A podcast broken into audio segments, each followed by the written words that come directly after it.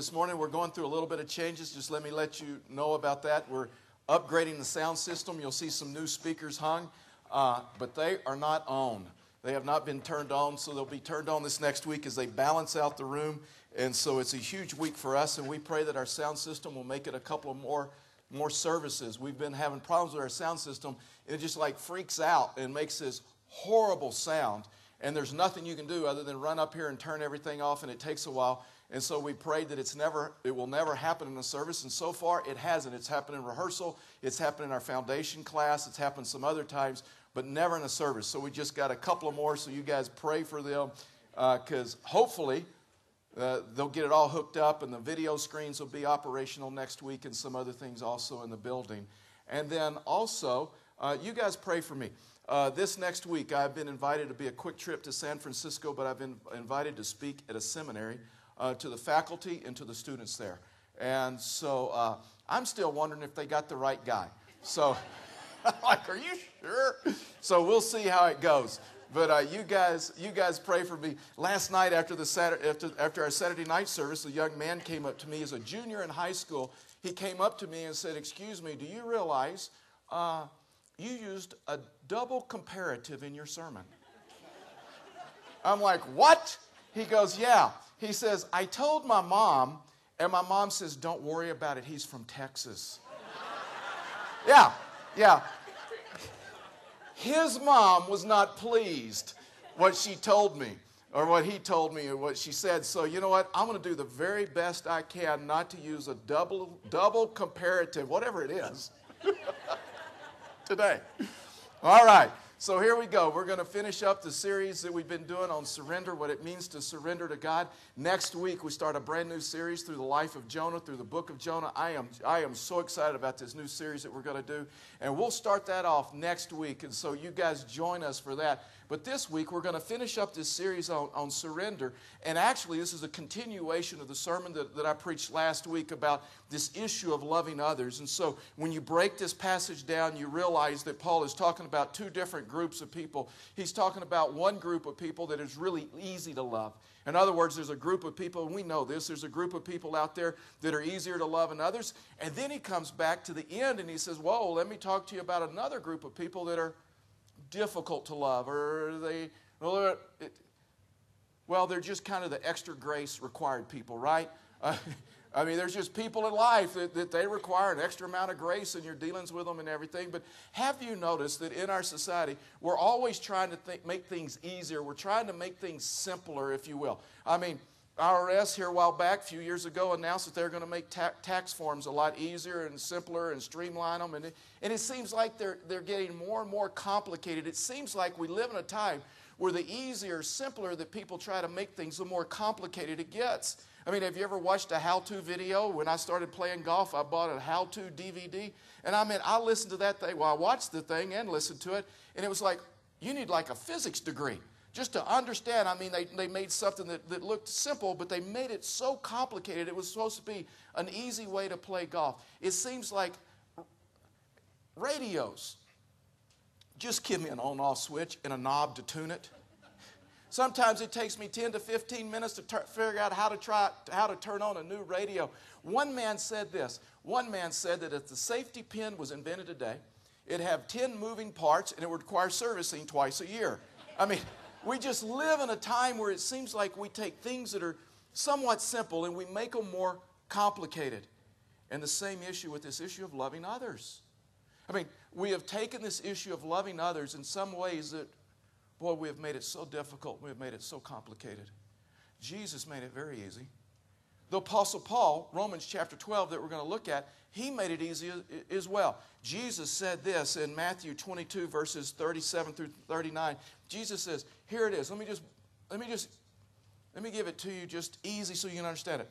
Love the Lord your God with all your heart, with all your soul, with all your mind. This is the first and greatest commandment. And the second is like it love your neighbor as yourself. I mean, and here's, here's the interesting thing about that our first duty is to God, not to man. And you just got to understand that. I mean, Jesus is trying to boil it down. Jesus is trying to make it simple. Here's the interesting thing to that. First thing he says, our first duty to God, not to man. Fact is, if you look at the order, it's kind of interesting when it says you love God first, then love your neighbor, then yourself. You know what sin is? Sin is, is when we reverse the order in which God has given us. And here's what we do in our time we reverse the order love self first. Then others around us. And then somewhere in the mix is God. Truly, that's what we do. That if we're not careful, we reverse that order, order. It's all about us, my wants, my needs, my likes, all that other stuff. Then we worry about how to please family and neighbors and all this other stuff. And then somewhere in the mix, if we're not careful, that God gets lost. And if you were with us last week, you know that we talked about some things about surrender. We talked about surrendering yourself to God to where you do His will. That when, if you don't do His will, if you live in rebellion, you'll never have permanent satisfaction. Then we looked at this issue that love is genuine. In other words, love is without hypocrisy. True love doesn't wear masks. I mean, true love brings the barriers down, brings the walls down, and just transparent. Then we looked at that issue that love is considerate to one another's needs. We looked at the issue that, that love is contagious, and there's something about someone that loves. There's something about someone that just loves people and accepts them. It's just kind of contagious. And then we looked at this issue as we pick up this morning, as we're all together now, is, is Apostle Paul says, and here's the other thing about love love is positive, patient, and prayerful. Now, we looked in detail about this issue that love is positive, that as a believer, that, that, that with what we have, I mean, because he said, be joyful in hope in verse 12. G, uh, Paul says, just be joyful in hope. And regardless of the circumstances, regardless of what goes on with our economy, regardless with the future, regardless of the circumstances that you go through, that the believer can always have hope. Fact is, the believer should always have hope. There is nothing, there is nothing contagious about a negative believer. There is nothing contagious about a believer that is as negative as the world. And so he says, learn to be positive, learn, learn to be joyful. And then he moves into this deeper form that, that, that is just kind of new ground for us to, this morning is, then he says, be patient. Oh, don't just be patient in anything, be patient in affliction. Be patient in difficulty. Be patient in affliction in your life. Romans 5 3 and 5 says this Not only so, but we also rejoice in, in our tribulation we rejoice in our tribulation. We rejoice in our problems. We rejoice in our difficulty. We rejoice when we're dealing with difficult and hurtful people. We're to rejoice in that. What is up with that? What does that mean? And, the, and Paul gives the answer because. Because, let me just answer this. Because we know that suffering, what? Produces perseverance, perverse, perseverance, character, and character, hope. There's something that happens inside of us, and when we go through tribulation, when we go through, it sometimes reveals some things in us that we may not like. Sometimes some things come out in us that we think, I've got to deal with this. I've got to work through this issue in my life. There's something about difficulty when you walk through it. And Paul's saying, learn to be patient in affliction. Through life journaling this last week, our fact is, it was Saturday morning. Uh, Daniel 3 and 4, and if those of you that are life journaling with us, you, you know these chapters and you, you've read this, but it was King Nebuchadnezzar and, and Shadrach, Meshach, and Abednego. Uh, remember, they, were, they, they wouldn't bow down to, work, to worship idols, and they wouldn't bow down to King Nebuchadnezzar. And so he got angry at them, and he was going to cast them into the fiery furnace. In fact is, he told them, he told his, his attendants, he says, turn up the flames seven times hotter, to where when they begin to turn up the flames seven times hotter, the people, the attendants around, almost burned to death that the fire was so intense. And then this verse, when he told them that he was going to cast them into the fiery furnace, when they said, If this be so, our God whom we serve, duty God first. We serve God first. Duty to God first. And they says, if this be so, in other words, if this, if this is a circumstance, if this be true, he said this, he said, we serve God first. He is able to deliver us from the burning fiery furnace? In other words, they knew death was an option. They knew he was able to, but they didn't know if he would. They knew he was able to, but they didn't know for sure. He said, he, He's able. See, a lot of times when we have so much anger with people, we, we give them way too much power in our life. We believe they control our future. God controls your future. Yeah, some people may be able, able to affect you or hurt you, but they ultimately do not have your destiny, your power in their hands. And the reason so many times we have trouble dealing with people is because we give them way more power than they ever had in our life. And then he goes on and says, and he will deliver us from out of your hand. In other words, this God's way more powerful than you. You may be the king, you may be the earthly king, but if God chooses, regardless if he chooses, we're with him. We stay on this earth, we still have a relationship with him. We leave this earth, we'll see him face to face. This issue about being patient in, in difficulties and being patient in, in tribulation says that we are confident that the plan of God and the power of God is greater than the problems that we go through. But God has done some deep things in my life through some deep hurt and deep pain, revealed some things in me that, that needed to go. That's why he says, just be patient in, in affliction. Then he comes back and he says, Oh, and be patient in prayer or be faithful in prayer. Learn to just be faithful in prayer and boy, in this world, and you know in the times that we live in, it, it's really easy to get under pressure. It's, it's easy to get under pressure to where you're irritable, you're short, you're hurtful. You know how I know when I'm under pressure? It's when I'm short with my family, when I'm grouchy That's why life journaling or getting in God's Word is so important.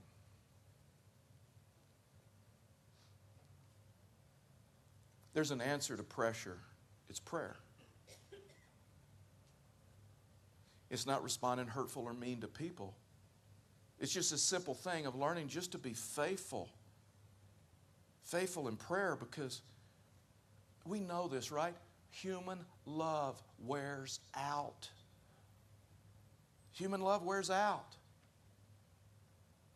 And the way that we get God's love and the way that we get God's power in our life is, is through prayer and through getting into His Word. And, then He says, just be joyful in, in hope. In other words, expect the best. Listen, so, every one of us needs someone around us that expects the best of us, that just believes in us. He says, just learn to be joyful in hope. And, and even when things get tough, just be patient. And whatever happens, just be faithful in prayer and never stop praying and, and learn to be positive. The next thing that he says as we walk through this is, is love will practice hospitality. But love will practice hospitality.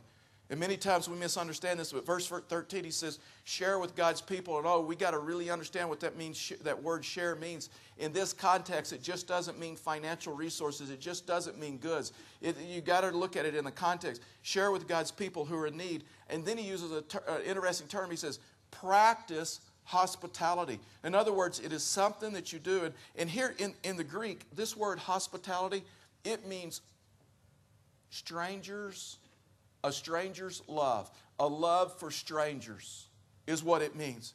And he's saying, learn to be kind to strangers, learn to have practical assistance. And see, there is a difference between entertaining and hospitality. When we spent some time with, with some close friends in our church, and, and uh, one, one evening, we just got out life journals and started talking, and, and this, this topic came up. And it was just real interesting as we talked through it about the difference of entertaining and hospitality. See, entertaining, entertainment, entertaining, the focus is on the hostess. The focus is on the person. The focus is on the hostess that, that everything's perfect, that everything's right, and, and, and, and the focus is on them. Hospitality is totally different. Hospitality is the focus on the guest. The focus is those that are coming. I mean, I really believe that it's a spiritual gift of hospitality because there's some There's some that can have you in their home and they entertain you and it's fun and it's good and it was a good evening, but that's really all there was. But there's others you can go into their home. And man, something happens. Man, it's like you were ministered to.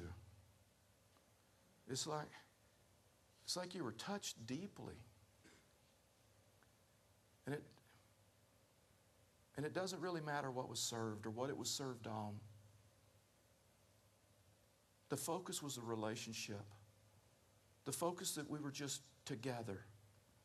The focus was the topic of discussion, the things that were discussed, the things that were talked about, the encouragement that was felt. See, that's why he uses that term share with God's people. You know, he's talking about sharing fellowship, time. Time, so many times, is our most valuable resource that we just invite people in. I mean, when was the last time you had someone in your home that wasn't in your close circle of friends or family? You just invited someone into your home.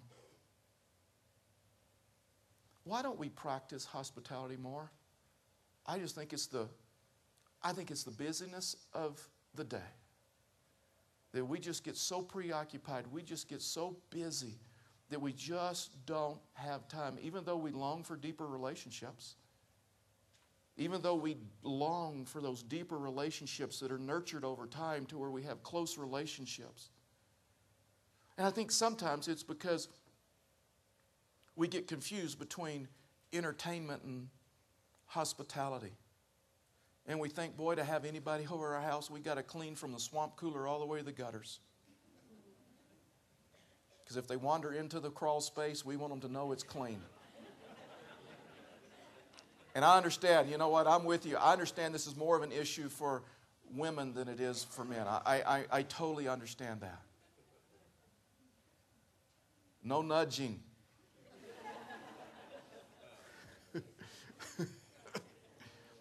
One man said this. One man said, You know what tact is? Tact is, is having people, uh, you know what? I better read it because I'm to goof it up. I got off on something else. Someone pointed out their spouse, and so it just kind of wiped me out. So I totally lost it. Okay, I'll try to remember it. Tact is is the ability to make people feel at home when you wish they were home.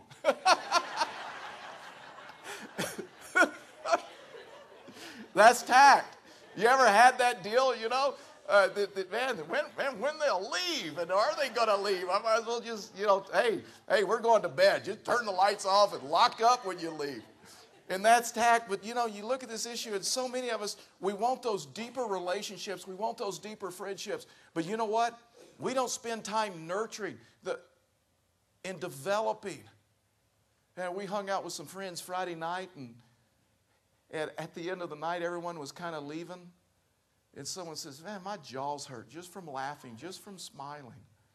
And it wasn't what was served, and it wasn't what it was served on, it wasn't any of that. It was just this. Look, Luke 6 32 and 35, Jesus talks about this issue of, of, of helping people. He says, if you love those who love you, what credit is that to you? Even lost people can do that. Even people without Christ, even people that don't go to church. I mean, anyone can love someone that loves them. Anyone can love someone that responds properly back to them. Even sinners love those who love them. And if you do good to those who are good to you, what credit is that to you? Even sinners do that.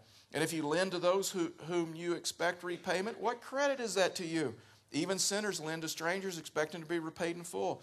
But, now watch this, but love your enemies, do good to them, and lend to them without expecting to get anything back. Watch this. Then your reward will be great. Know, he's talking about earthly blessings. He's talking about blessings when you practice hospitality, when you share with those in need, when you, when you understand that. He talks about, guess what? You'll be blessed. When you learn how to love the unlovable, when you learn how to love those that are difficult to love, he says, you, then your reward will be great, and you will be sons of the Most High. Because, why? He is kind to the ungrateful and the, and the wicked. I mean, Second Chronicles and Life Journaling brings that out about how God had compassion on the rebellious, that He sent prophets persistently over and over and over to them. Why? Because He has compassion on the rebellious, because He loves them. Man, He loves them deeply and He cares for them. And then He moves on, and, it, it, and I mean, this starts, this starts getting, remember, we start out with those that are who are easy to love all the way down to those who are difficult to love. So I understand this gets more and more difficult as we move on. But he, then he begins to say, he says, you know what? True love, biblical love, never speaks evil or negative of a brother. Never. Bless those who persecute you. Bless and do not curse. Man, Christians sometimes hurt Christians. Sometimes those are most difficult hurts to take because you don't expect that out of them. And I know it's been worn out and it's a cliche and all that other stuff, but Christianity, Christians are the only group of people that shoot their wounded. This is such a horrible testimony of the local church. That when someone is hurting or wounded or stumbles and falls, listen, the last place they, the last thing that needs to happen to them is for them to be kicked out of the church. That's when they need the church the most. That's when they need the body the most. Not to be kicked out, not to be shunned. And Paul comes to this point to where he begins to say, Boy, just learn. Learn to bless those who persecute you. And what he's saying is, he says, there are Christians who are going to get carnal. There are Christians that are going to get carnal and in the flesh, and then they're going to say things and they're going to persecute. Phillips' translation would render that verse this way he says, Bless those who try to make your life miserable. You know what the word bless means? Speak well of in this context. In other words, learn to be able to speak a blessing over someone. Listen, if you're married, your husband's name should be safe on your lips. Your wife's name should be safe on your lips to where when you're away from them, you don't criticize them, make fun of them, slander them. This issue of bless means to speak well of. See, we love to talk about how God blesses people, but do you realize you can bless people? How do you bless people? Speaking well of. Just learning to, to speak well of. See, my inclination, and maybe your inclination too, is when we're criticized to criticize back. When we're hurt, to hurt back. I mean, and what Paul is saying, don't get involved in, in, in backbiting. Don't get involved in this. Rise above it. In other words, it's a ministry of like affirmation. And we can bless people by the way we talk about them. And when someone criticizes us, Take the high road and learn to speak well of them. George Washington Carver said this He says, I will never allow another man to belittle my soul by making me hate him. I can't choose how you respond to me. I can't choose what you say about me. You can't choose what other people say about you. You can't choose what, how other people respond to you. But, but what I can choose is how I respond back to you. What I can choose, what I can control, is what I say about you. And what Paul is saying is that when we're criticized, that boy, we should learn to either to be able to just speak well of, bless, or find something that we could approve of them. Paul lived this out. When, when Paul went to the, the church in Corinth, the church in Corinth was a wreck. I mean, I mean, if you want to know how not to do church, read 1st and 2nd Corinthians. I mean, the church was a disaster. And Paul practiced what he preached, and Paul went to them and, and said, I just thank God that he's shown grace on you. In other words, if not, you'd be dead. I mean, I just thank God that he had, and, and what he's trying to tell us in Romans is this, is learn to try to find something in someone that you can speak well of. In other words, to where you speak a blessing.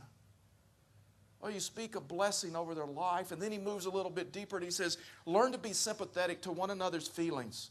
Verse 15 Rejoice with those who rejoice, mourn with those who mourn. In other words, take into account one another's moods, take into account what someone else is going through, take into account the difficulty. Listen, when I see someone that is just judgmental, hurtful, mean, I mean, everywhere they go, it's like someone's hurt, someone's crying, someone's having difficulty.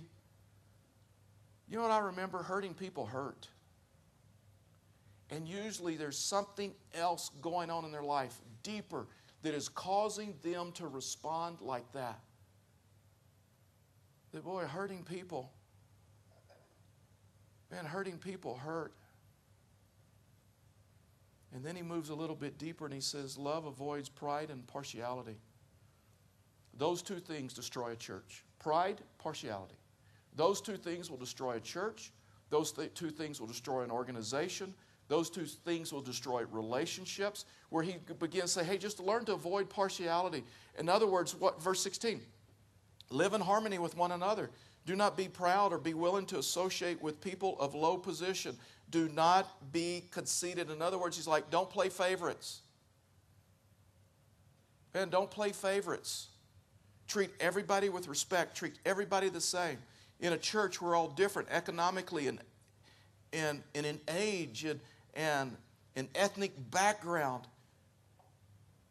But the fact is that in Christ, we're all one.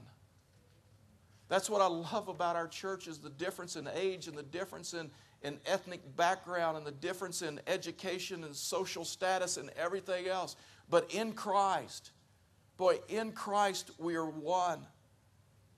And when he uses that term associate with people of low, of low position, you know what associate is this? To do life with, to go along with, to walk along with. Man, just listen to my heart and the church has to be, ought to be, must be the one place where class distinction and racial barriers are broken down. Towards a place where everyone's loved and everyone's valued and everyone's accepted. The most embarrassment that I have from being from the South or being from Texas is racism in the history that the South carries. And I hate it and I detest it. And I've seen the hurt and I've seen the pain. And I've seen all the stuff that goes along with it. It's just, see, there, there, there's exclusive clubs out there that will not allow some groups of people to join their clubs. There are some snobbish churches out there that keeps people different from them at arm's length. But the real church, the real church of Jesus Christ, the church that He has died for, understands that the cross is, the ground is level at the cross. And everybody is one, and everybody is the same. And Paul is just simply saying, just treat everybody the same regardless of their social status, regardless of their income, regardless of their ethnic background, regardless of how. When someone walks in the room that's different than you, how do you respond? They dress different, they talk different, they look different. Paul is saying, just come to the point. Where you just treat everybody the same and all of a sudden, Paul begins to switch gears as he ends this talk and, and he starts dealing with, with unbelievers. Look at this, verse 9. Back, he says, be devoted to one another. He's talking about Christians. Verse 13, he says, share with God's people. He, again, he's talking about believers. Verse 16, live in harmony with one another. Do you realize 56 times in the New Testament you see the word one another? If you have Bible software and you can do a search, search on the two words one another. 56 times it'll show up. It'll show how we're supposed to live in relationship to one another. We don't have time to discuss it this morning, but it is unbelievable. Verse 17 and following, he starts using words like everybody, everyone, and then the enemy. And so now he's not just talking about believers, but he's talking about everybody. So, verse 17, here we go. Do not repay evil for evil. Be careful to do what is right in the eyes of everybody. If it is possible, as far as it depends on you, live at peace with everyone. Don't take revenge, my friends, but leave room for God's wrath. It is written, Mine to revenge, I will repay, says the Lord. On the contrary, if your enemy is hungry, feed him. If he is thirsty, give him something to drink. In doing this, you will heap burning coals on his head. That's our favorite part of the verse, right? I mean, we're thinking blisters, we're talking, we're thinking pain, we're thinking about all this other stuff. I mean, but you know what? Without knowing the culture, without knowing what's going on, without understanding the Greek, we know this verse is out of context. If we interpret it the way we think, and we're going to understand what that phrase means, it's one of the most most misinterpreted phrases of Scripture. Fact is, it's one of the most misused. Oh, I'll bless them so they'll, they'll have pain.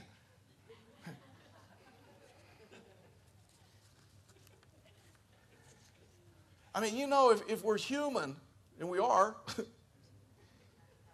our first inclination, right, is to strike back. And when someone hurts us, man, we can get in the flesh. I, hurt, I hope someone hurts you the way you hurt me. Then maybe you'll see what you did. Maybe you'll know what it feels like. I hope maybe this happens to you. I hope, I hope maybe you realize and you have to change. I hope maybe you realize you were totally wrong. I hope I hope you hear a sermon on this. I hope you're listening right now. I mean, we know, I mean, in the flesh, we get caught up in the flesh. And so then he moves on. He says, Do not be overcome with evil, but overcome evil with good. Now, the qualifier about this passage is this he's talking about uh, personal relationships, not national security, not how we deal with other countries. It's just the context, personal relationship. First thing he says, you got to counter, counteract uh, uh, your natural instincts. Our natural instincts is to strike back. Do not repay anyone evil. Do not repay, don't, don't become, don't overcome evil with evil. Or how about this? Don't, don't be overcome with evil. Learn to overcome evil with good. Be careful to do what is right in the eyes of everybody. In other words, he's saying, put yourself in their position. Put yourself in their position with what they're walking through, with what they're dealing with in life. If it is possible, as far as it depends on you, aren't you glad that's in there? Live at peace with everyone because there are some people you may never live at peace with. He's not promising that. He's just saying, as far as it depends on you, live at peace with everyone. And then he moves in, he says, and you, and you got to understand there's your part and there's God's part. Your part is this live at peace with everyone as far as it depends on you. Don't repay evil for evil. Uh, don't take, re- and then all of a sudden he says, oh, there's my part. And remember, revenge is different than justice, but he says, leave all revenge to God. He says, don't take revenge, my friends, but leave room for God's wrath. In other words, if you get involved in that, God will deal with it if you get involved with that, God won't deal with it. What's just a couple of things? He says, revenge is the most worthless emotion. I have noticed that in my life, and I've noticed that in the lives of others. That revenge is the most worthless emotion. It will zap your strength, it will destroy your life, it'll mess up your today, and it'll mess up your tomorrow. And you know why? Because revenge is always looking behind, revenge is always looking in the past. That's why to mess up your day. You can't change the past. You can't change what was done to you. You can't change how you were hurt. You can't change how they mistreated you. And revenge is always looking in the past, and it never looks to the future. There are so many people who can't live in the present because of this issue of revenge, and they're always looking in the past. They're always thinking about that boyfriend that hurt them, or that girlfriend that hurt them, or the ex wife, that ex husband. Someone in authority over them, a, a relationship. And they can never move on. Revenge is the most worthless thing in the world. And then he says, leave room for God's wrath. In other words, he says, God says, it's mine to avenge. And let me ask you something. Who would you rather get, get even? God or you? God with all power? Who would you rather deal with? See, God says this that if you want to seek revenge, He'll let you, but He'll take His hands off. You know the frustrating thing with that? Then He has to deal with you and them because there's sin in your life. And there's some instances in my past that that's made me angry. What are you dealing with me for? They're the ones that were wrong. They, they did it first. And then he comes down and he says, Learn to speak well of them. Learn to find something that you can speak a blessing over their life. Because he says, in, in doing so, you will heap burning coals on their head. And remember, I've told you, and I'll, well, I'll preach this as long as I preach. Context drives meaning. And so many times we pull verses out and we don't understand the context in which it was written. And context will always drive meaning. You see, in their day, in their culture, they didn't have matches. They didn't have fire starters or anything like that. So when the fire went out in their house, they would go next door.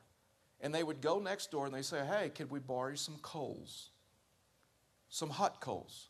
Because our fire is out and we need to get it restarted. And they would usually take a huge clay jar that was designed for this. They would usually take it with them, and their neighbor, the next door neighbor, would take the hot coals and take them out and scoop them into the, the clay pot. And then normally they would carry the clay pot on their head back to their home. And they'd restart their fire. It's the same way in our day of saying, I would give them the shirt off my back. They would say, in their culture, in their context, I would place burning coals on their head. I'd give them the shirt off my back. And so many times when we get in these relationships, we'll say, ah, I'll bless them so they'll suffer.